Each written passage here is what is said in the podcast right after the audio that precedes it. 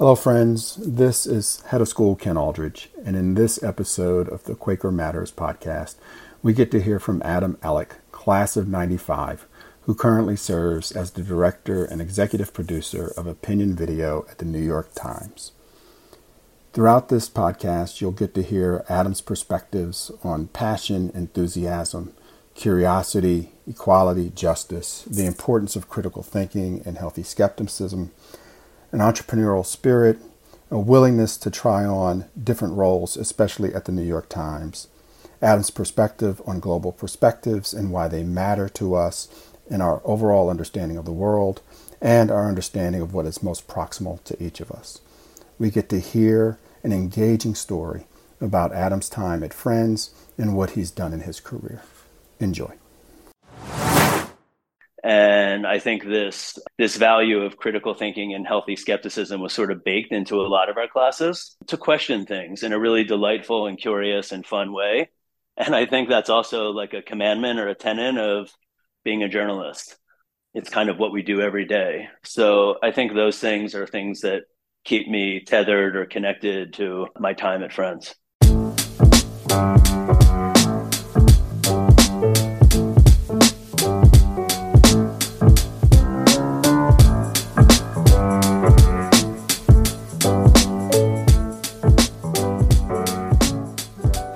And welcome to another episode of the Quaker Matters podcast.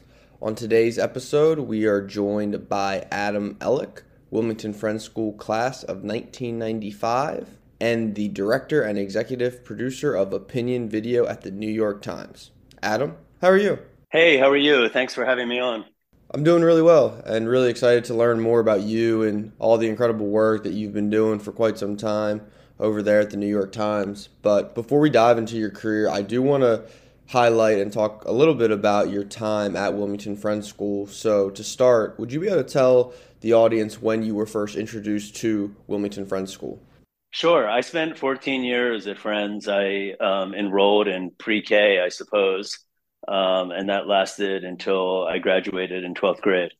In doing my prep for this interview, I read a story in the Whittier from nine years ago, and you stated in that interview you blamed the Whittier for your career in journalism directly as you got the, to use your quotes, disease infection of journalism that really never stopped. Why is that? Or better yet, how did that happen? Yeah, there's actually a quite profound moment or turning point um, that occurred um, in the meeting room in ninth grade.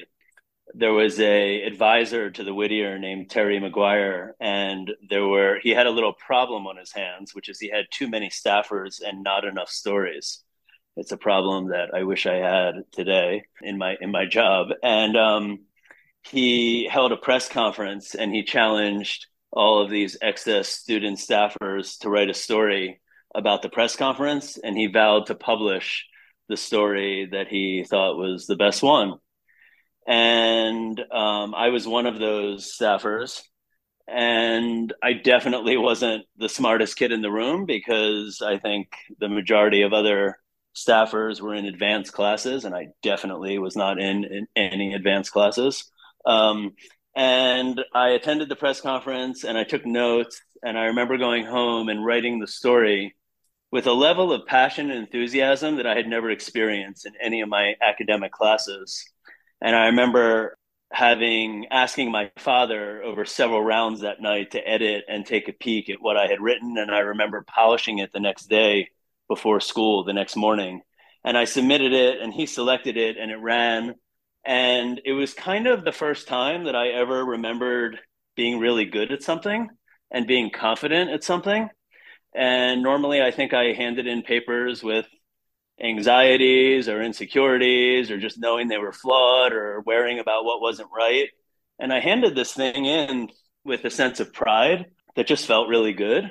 And after that, I realized that this endeavor of writing for a paper was not fueled by obligation or assignment, but by passion. And that never really left. Everyone has like that one teacher, coach that has impacted them in so many different ways. Was was Terry that teacher for you? I think there were a handful of teachers at Friends that like played a role in um, in inspiring me to be a better version of myself. And I think uh, he was definitely one of them. And I think he ended up mentoring me and guiding me through various roles at the paper, whether it was photography or writing a column or writing news stories. And I spent a lot of time with him looking at photos and editing copy.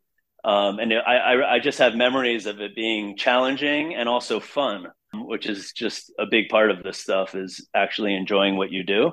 So he played a big role. And there were also a few other teachers who I have really specific memories of them um, mentoring me and, and inspiring me and just have a lot of wonderful memories of, of their, their guidance and mentorship over the years. In what ways might you still feel connected to friends many years later? Well, I don't live in um, in Delaware or in the region, so I don't really have a um, a physical connection to the place these days. But I think it's probably quite apparent that I, I, I carry a lot of the things that I learned um, during those 14 years with me today, and and most prominently in my career. I think there are a lot of values that I learned at my time at Friends. Some that come to mind are equality and justice, which I think were driven into us both through the vessel of Quakerism and also through academic rigor. And the other thing that I think I I really took with me and never let go was the value of critical thinking and healthy skepticism.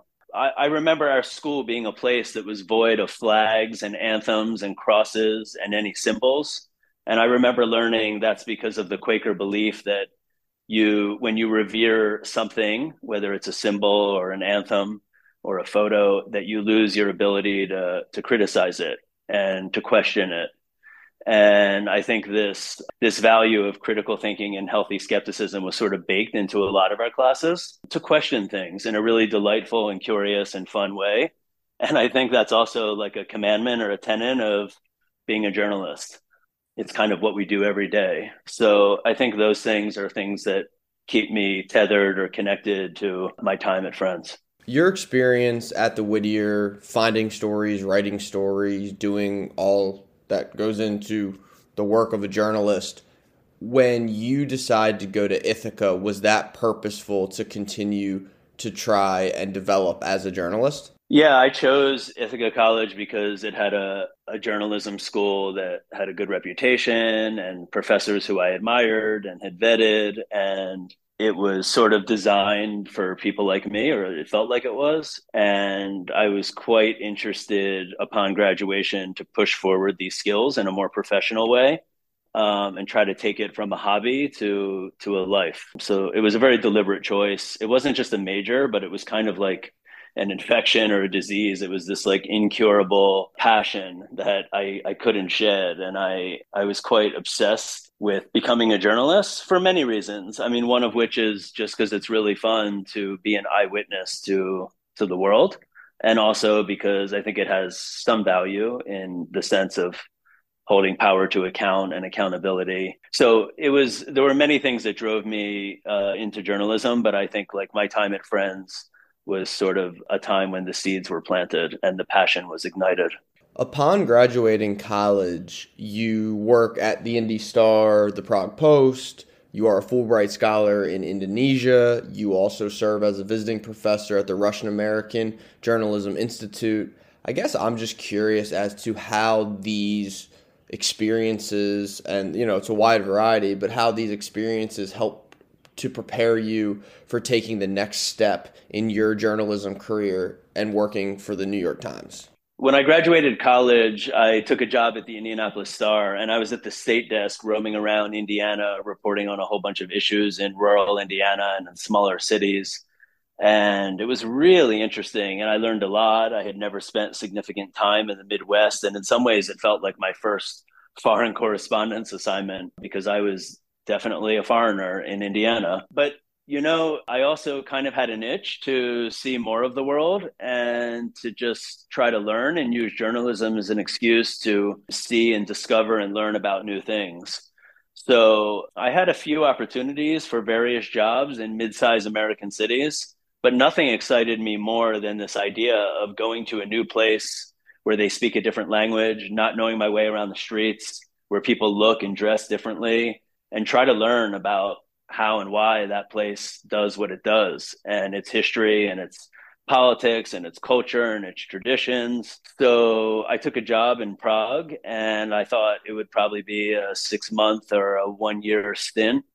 And I think I stayed abroad for six or seven years after that, um, eventually moving towards Russia and former Soviet countries and then to Indonesia. And I think a lot of it was just driven by sort of curiosity, which I think is like one of the most core ingredients for a journalist. For many, the New York Times it would be considered or is considered the pinnacle of journalism. So when when you get the call and are hired by the New York Times, is that a moment that is, you know, take a deep breath? I made it. I would equate it just as a person that loves sports. Is this like a quarterback winning a Super Bowl? Like, I, it feels like the ultimate accomplishment. And I'm just curious as to maybe how it all happened for you and what that moment was like. Well, I'm sorry to disappoint you, but uh, that moment is definitely not as cinematic as you're making it out to be. I wish it was, but it's it, it's hardly as uh, as wonderful as it sounds on paper. Um, so the truth is, I was living in Indonesia and I had discovered this amazing, tantalizing story that I was convinced would be the greatest documentary ever made. But I didn't really know how to make a documentary. I didn't know how documentaries are funded. I didn't know the nuances of production. So I started watching documentaries and I watched like a whole bunch of documentaries. And whenever I watched one that I thought was good or inspiring, I emailed the director and I was like, I loved your documentary. Can we have coffee? And I met about 30 documentarians during a trip home to New York. And I asked them all a million questions about how this industry works. And I thought I could do like a three or six month apprenticeship with one of them in order just to gain just enough knowledge to go back to Indonesia and make this film. And one of them was starting the video unit at the New York Times and he was a very esteemed documentarian and journalist. And he said, Can you shoot and edit film? And I said, No. And he said, Well, unfortunately, I don't have a job for you. And then some weeks later, he called me back and he said, Listen, I have a position that is well beneath you. It's basically being in charge of our equipment, but you seem like a smart and curious and courageous person. So I thought I would offer it to you. And if you don't get too bored, maybe you'll learn a lot on the sidelines of the journalism. And I told him, okay, I'll, I'm going to join, but just for three months, as long as it's temporary and as long as you won't be upset if I leave after three months, because I've got to get back to Indonesia to make this film. And that was 16 years ago. I don't know. I don't know if there's a question here, but I mean, I guess I'm curious just in how working for the Times, like how has that allowed you to see various parts of the world and also just in doing a quick LinkedIn search, your roles have oftentimes changed. Um, so I, I'm, I'm, I'm struggling to sort of find a question here other than just to speak on your various experiences at the time and sort of how that has shaped you into the journalist you currently are. Well, the beauty of of my time at the Times is that I've had so many different roles, and it feels like I've worked for different companies, even if it's the same company, because it's the kind of place where you can be really entrepreneurial and you can bounce around quite a lot. So I have written dining stories. I lived in Texas one summer and wrote stories for the national desk. I lived in Geneva, Switzerland, and covered human rights around the world. I lived in Afghanistan and Pakistan and covered the wars there. I did many trips to places in Africa and covered Arab Spring and covered disinformation in Russia. And now I'm a manager and I run a team that makes films and videos. So I feel like I've had a bunch of reincarnations at the times. And it sounds like a long tenure at one place, but it actually feels like I get a new job every couple years. You have reported on many serious issues happening throughout the world. You were leading the Times coverage of the 2015 Paris attacks, reporting on Russian disinformation, Hugo Chavez's violent land reforms in Venezuela, discovering the story of Malala and the 50,000 schoolgirls that were going to lose their education because of the Taliban.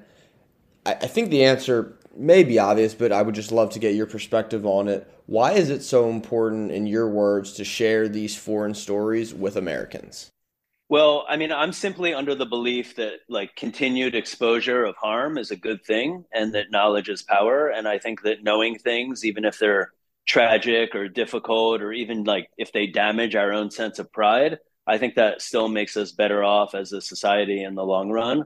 So I think these kinds of stories, like in addition to accountability, they also sort of hold up a mirror and allow us to reflect on our own lives. And they offer a relativity and a contextual relativity of our own systems and the way that we live. So even though things can feel really far away and feel incredibly unfamiliar, I think there's also a lot of humanity that translates across languages and borders.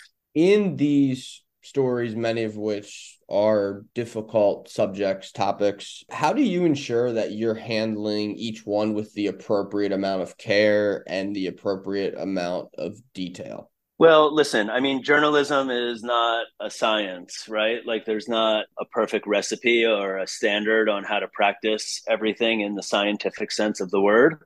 But fortunately, we do have uh, a whole bunch of journalistic standards and principles and guidelines, even if they're imperfect and always evolving, but they're they are rules. For example, some of them are that we don't engage in hate speech. We're not beholden to corporate interests. We fact check everything that we publish so things get filtered for accuracy.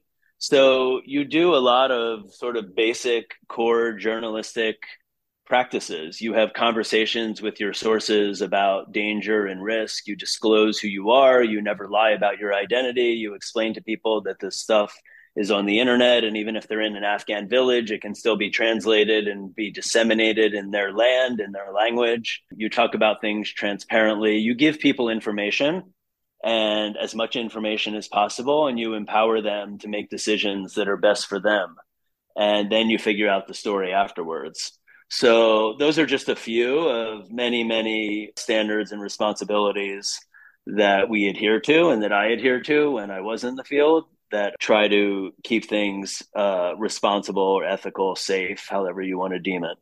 Looking at journalism and the specific work that you have done, do you feel like it's your responsibility to give a voice to the voiceless? Yeah, I think that's one way of putting it. I mean, I don't really wake up and think of it that way in the morning, but um, I think various stories have different missions.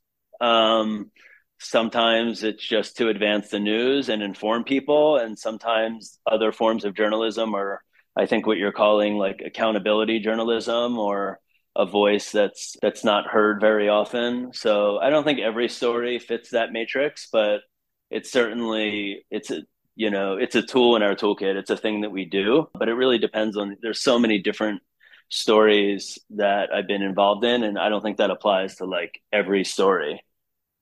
Is there a particular story that you are most proud of? Well that's a tough question. There are many that i would like to have another swing at i'll tell you that. I i made a film about four or five years ago about the history of russian disinformation and I'm proud of it because I think it aged really well. It was made at a time before disinformation was a massive, horrifying national conversation. I think we were ahead of the curve when we made that film. And it took a really complicated subject that went back 30, 40 years to the Cold War. And it told it in a 45 minute film that's for ordinary people that we tried to make delightful to watch and not not make it feel like homework. And as I said, that film is five years old and it's still kind of eerily relevant, I would say. And I love that film because it's kind of above the news. It's not a story about the news. It, it makes you rethink how you read and how you watch and how you ingest information. So I think it has kind of like an evergreen value. I think as time goes on, that film feels still feels fresh, and that's hard to say about a lot of work around current events. I'm also like really proud of a series we made a couple years ago called Equal Play. It's about women in sports. And the series went after Nike and a few other companies, and it exposed a series of abuses. One of them was an abusive, very famous coach who had a system of abuse under him that targeted young female athletes. And our company, our, and our series also took aim at how Nike failed to offer maternity leave to its uh, famous female athletes, despite promoting them in all sorts of girl power advertisements and the series led to a lot of change in the real world. It led to protests among uh, staffers at Nike.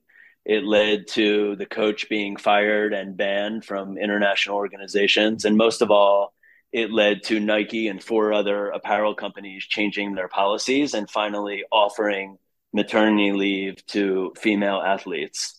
So it's always very satisfying when you can make a piece of journalism and it actually results in positive change in the real world. It's hard to achieve that, and a lot of stories sadly fall silently down the internet. But this was um, this was an exception of something that we can point to something tangible and, and be proud of that. For the stories that you missed and might want another swing at, is there a common denominator as to why you may have missed? That's a good question. Uh, regret is a a powerful force. I don't know about a common thread, but I think that like it's too often the case that journalists, including myself, like work for us and not for our audience. So things can be longer because we think they're interesting, or things can be in a film because it was hard for us to get behind the scenes, like access or a special interview. And it's hard to to kill stuff, to kill scenes in an edit when you're really attached to them as opposed to just thinking what do people really need to know here? And are you making this are you making this film or your story for yourself?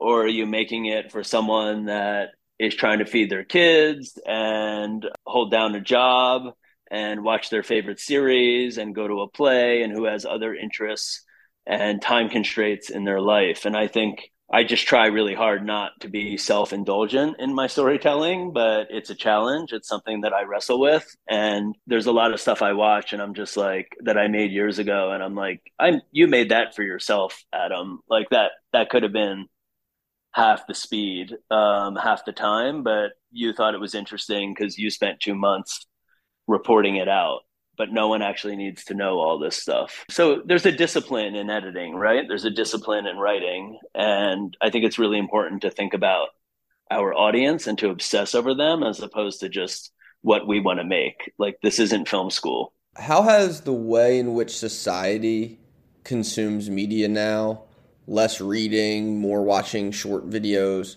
how has that impacted the work of journalists? So I think that there have been I probably witnessed more journalistic reforms in the past three to four years than my first 10 or 11 years in the industry. I think we're, we're in an industry that's rapidly evolving. Um, I think our audience and technology is moving faster than we are as journalists and as makers of stories. So there are constantly new tools and new technologies which are very exciting and that requires us to to adapt quickly. I think the most profound change in recent years is the relationship between the journalists and our audience. Just a very quick and boring tangent about media history. Most journalism used to be funded on an ad-based model, which is which means you i mean this was the case when i was growing up right? Like you write stories and other people at the company sell ads and you're not directly relating to those subscribers. The ads pay for the journalism. So it was a very sustainable business model but it was kind of like a triangle between journalism ads and readers. And now a lot of media companies but of course not all are a subscription model. This is a uh, massive and revolutionary reform. And this now means that we have customers, we have clients, they're called subscribers, and we work for them. And we're able, I mean, we're the first generation of journalists that have the tools to measure how much they're watching, how much they're reading, time spent on page, shares, comments, all forms of engagement.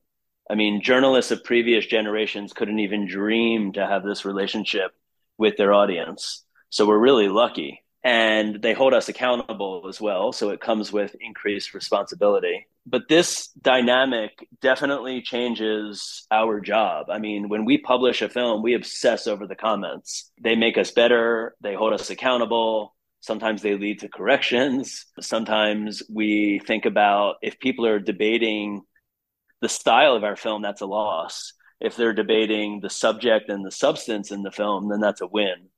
And we we want to hear from them and we answer them and we use their response for additional stories and follow-up stories. So it's a much more intimate and hands-on relationship with our audience as opposed to yesteryear where you would publish a story in the news journal and not know who reads it and not know what anyone thinks and go into work the next day and be assigned another story. This is a two way relationship now. And it doesn't mean that every comment dictates everything we do, but these things like data and comments, they inform our decisions and they're part of our conversation on what to do. So I think we're really lucky, but we also have a lot more responsibility. You've certainly been at the forefront of this change and your current job title at the Times is the executive director at New York Times for Opinion Video and OpDocs. You invented Opinion Video in 2018, and these have been wildly successful, winning an Academy Award and four Emmys. I'd like to ask you, in your own words, what is Opinion Video? And much along the lines of what we just talked about, why was it important to create this as we continue to consume media in various ways and on different platforms in 2023?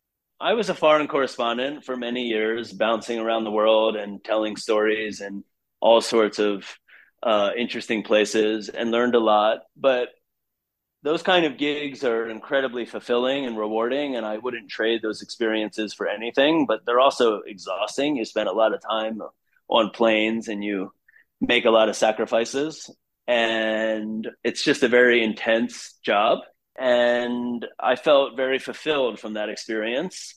And I also felt tired, and I thought I want to try something different.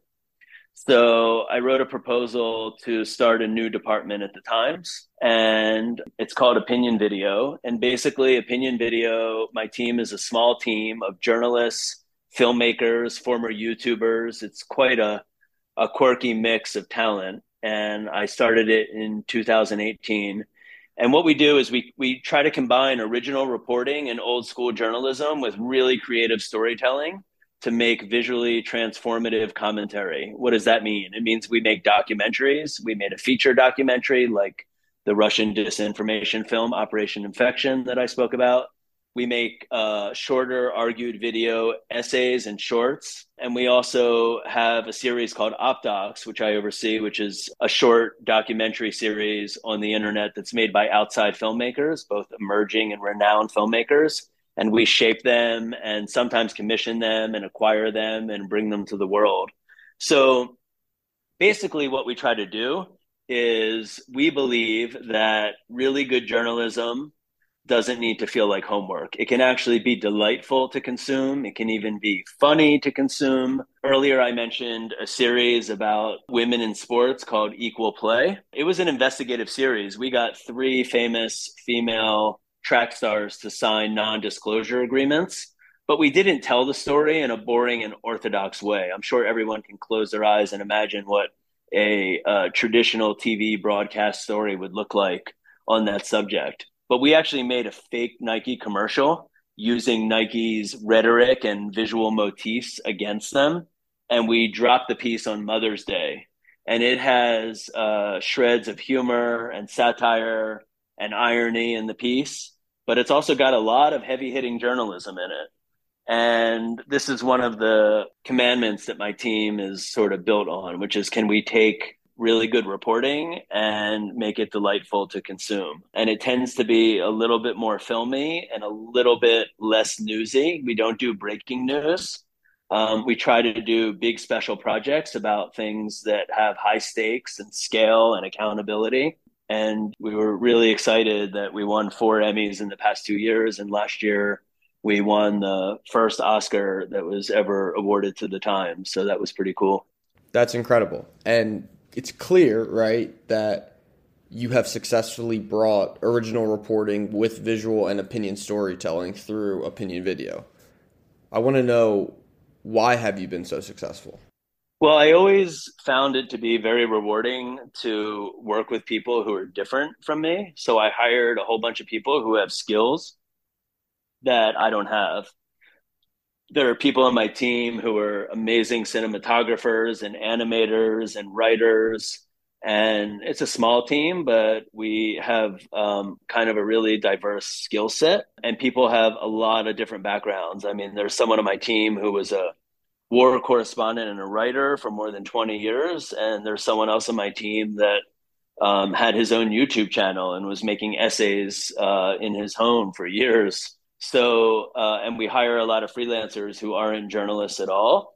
And it's really fun to work with people who are different from you and you learn so much. And I think this is reflective in our work because various people are inputting different skills and talents it's a little risky because people don't always agree and when you have different backgrounds you have and different skills you have different ways of making stuff so sometimes we have too many cooks in the kitchen. But overall i think it's a it's not just a fun way of working but it leads to better projects. And the thing that unites us all is that we wake up in the morning and we have meetings about our next projects and those meetings are reflective in the mission of the times which is are there stories out there we can do that we think can have impact in the real world and make the world a better place? And that might mean going after a vote or a corporation that's doing demonstrative harm, or it might mean just putting the spotlight on something that hasn't got enough attention. So we're all sort of united by that same quixotic or idealistic mission, which is to have impact in the real world. I want to ask you another sort of journalism at large question here, and I want to go back to that Whittier article. You stated on journalists, we're like the radars of awareness for what society needs to know.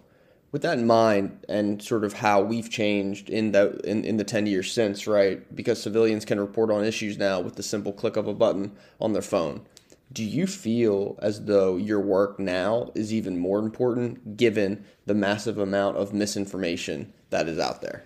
I mean, look, I think both are really important. I think like citizen journalism has tremendous value. There's now billions of people who have cameras and phones and they can be eyewitnesses and they can turn up tremendous evidence. Um, and that's really, really valuable. And we've seen some spectacular news stories in recent years where citizen journalists made profound contributions in terms of demonstrating things that would have been unheard of when I was growing up. I mean, the Rodney King incident happened when I was in high school, I believe, and that was a very lucky opportunity that someone filmed that, probably on a massive heavy camera on their shoulder.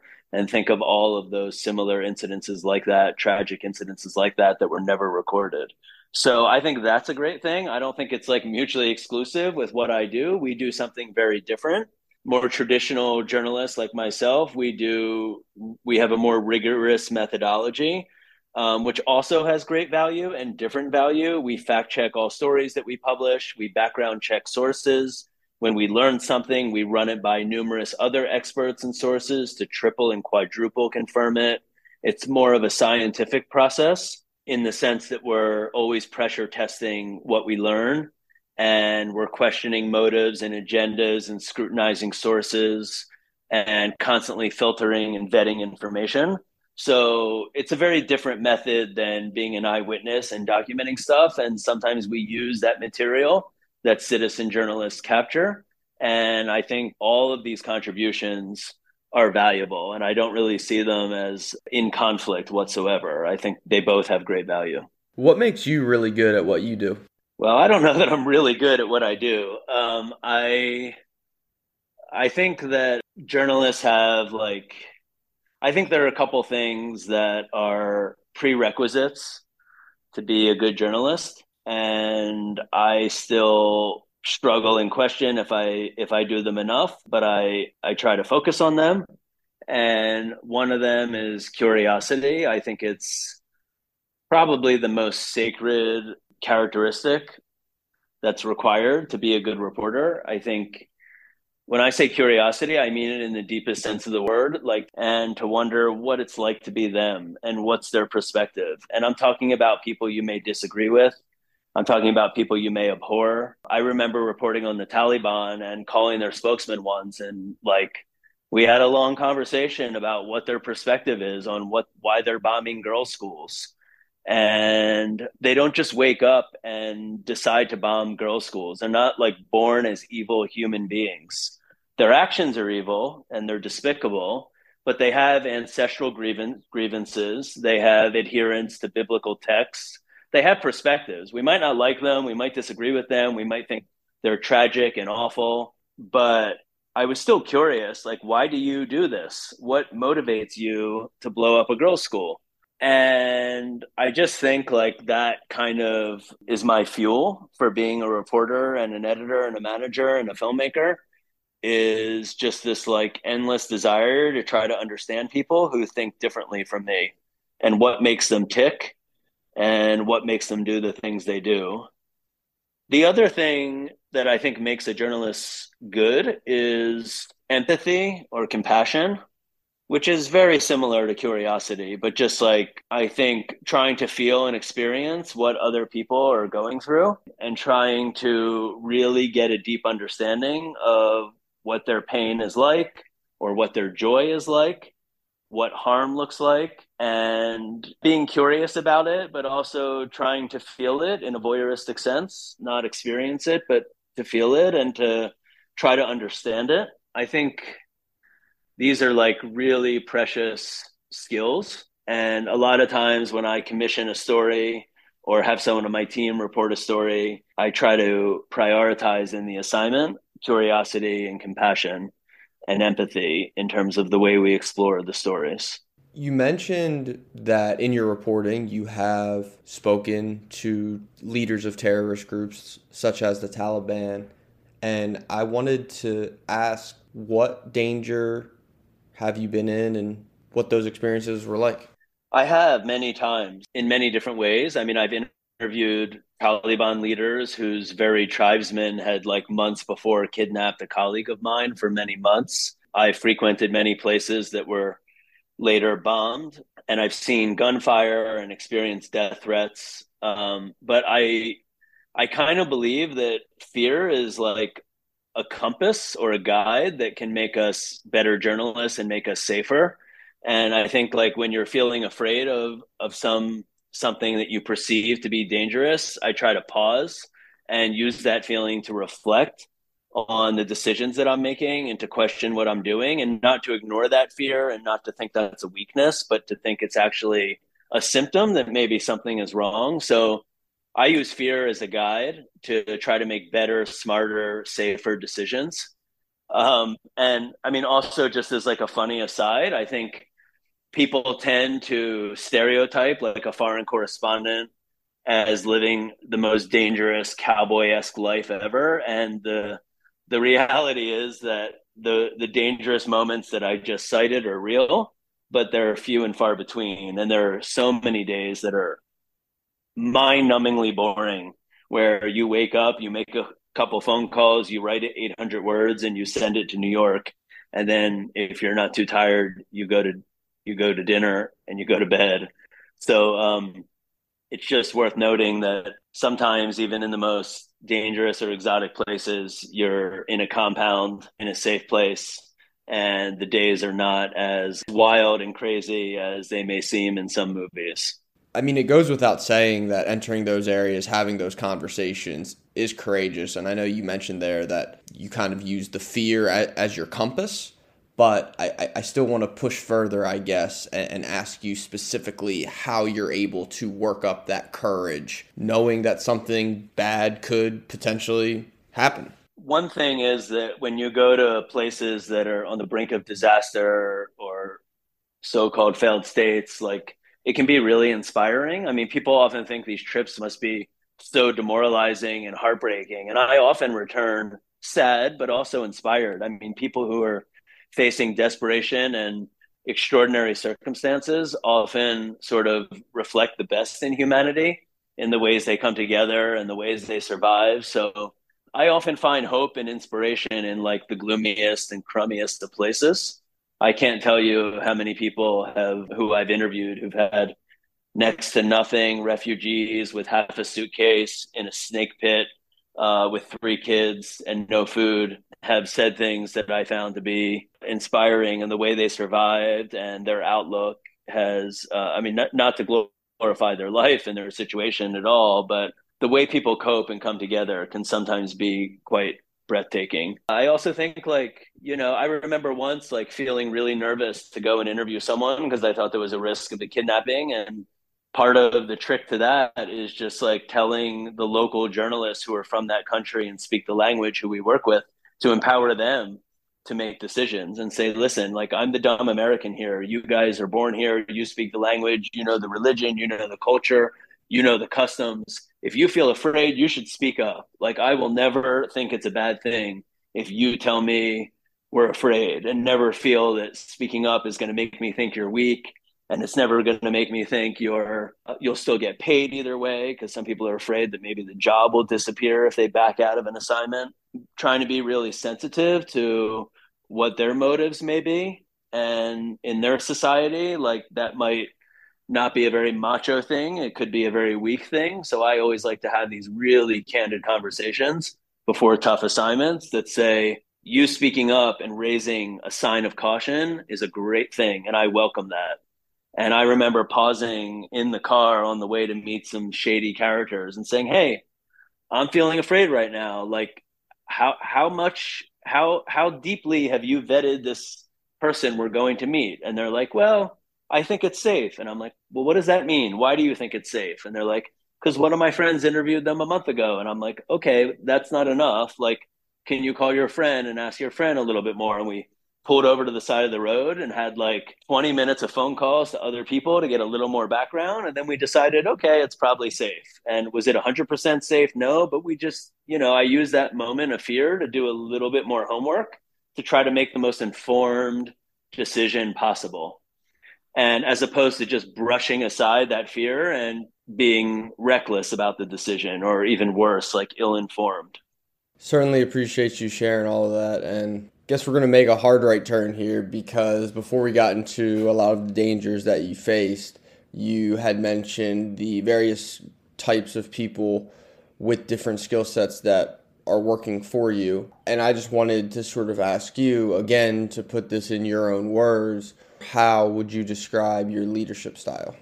I don't know. I don't know what my style is. I guess, I mean, I try to empower people to do the thing they're good at but I also like aggressively interfere if I think something is going off the tracks. So, um, I think the most important thing that I try to do as a manager is just ask questions. And I love pressure testing my opinions, and I always invite people in my team to push back if they think I'm missing something. And I love to be proven wrong. I think it's so fun and healthy. So I would like to think that we have an environment where the people on my team have a tremendous sense of power and they have the power to sway me and they have the power to legislate why something should be a different way. Ideally, it feels like a democracy. But obviously, there are times where I have to make tough decisions based on resources or time constraints or how fast the story is moving in the real world. And we just have to get things done. But in general, I think like the overarching theme of our our team would be that pushback is considered a great thing. We will end with these two questions, the ring the bell segment, same two questions in some variety to each guest. My first question What would you like your legacy to be as a journalist? Well, gosh, that's a pretty heavy question. I uh, I don't really think about that very much. I mean, I guess uh, ideally my pieces will continue to have an impact in the real world, that would be great. But I don't know. I mean, I would also be like really happy to be remembered as a guy who makes pretty spicy curry and chili, and that would be kind of a heartwarming legacy as well. I think I lied to you because I, I want to ask one more question about legacy and in terms of how you approach your work. Um, when you are going into a project, are you thinking or and when you're working on a project are you thinking about how a specific piece will hold up over time? Whether that's 10 years from now 50 years from now. I know you mentioned earlier in the interview about how 5 years ago producing a piece on the Russian misinformation and really how that has revealed itself to be even more true five years later. So, as you're working on a piece, is the legacy of the project ever in the back of your mind? Yeah, I mean, we have a policy at the Times where we cannot take a story down. So every piece we've made is uh, remains in the paper, in the digital archives, and online. And that's a lot of pressure. And that pressure, I think, makes us better journalists because we feel that evergreen responsibility. And as I said, like going back and reading old pieces can sometimes make you cringe or make you want to take another swing at something or have some regret so i i often think what are pieces going to look like in a couple years and is this piece going to age well? And you know i think in recent years you know the britney spears film being the, one of the more iconic examples we've seen a societal reflection on things we did 10 20 30 years ago that would be unacceptable today or that simply could have been better that could have been done at a, at a, at a more thoughtful or sensitive level so I think about that a lot, and we we often have discussions in edit of how this thing's going to age and what it's going to look like down the line. So I think it's a it's a motivator to be better. I think.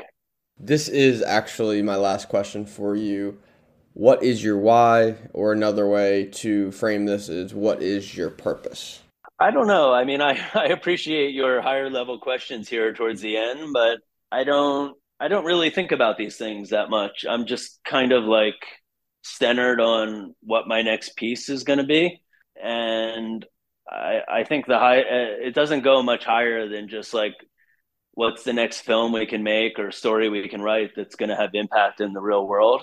But I guess I'm just not at the point in my career yet where I'm thinking about you know legacy and and and high level purpose. I'm kind of thinking about what we can do tomorrow that can have value to some community or person or or society. Well, what you're doing certainly has value and and impacts our society a great deal. So, Adam, appreciate you taking the time and um, look forward to watching your next project. So, thanks. Well, thanks for asking me these questions, and it's uh, great to think back about those formative years of friends.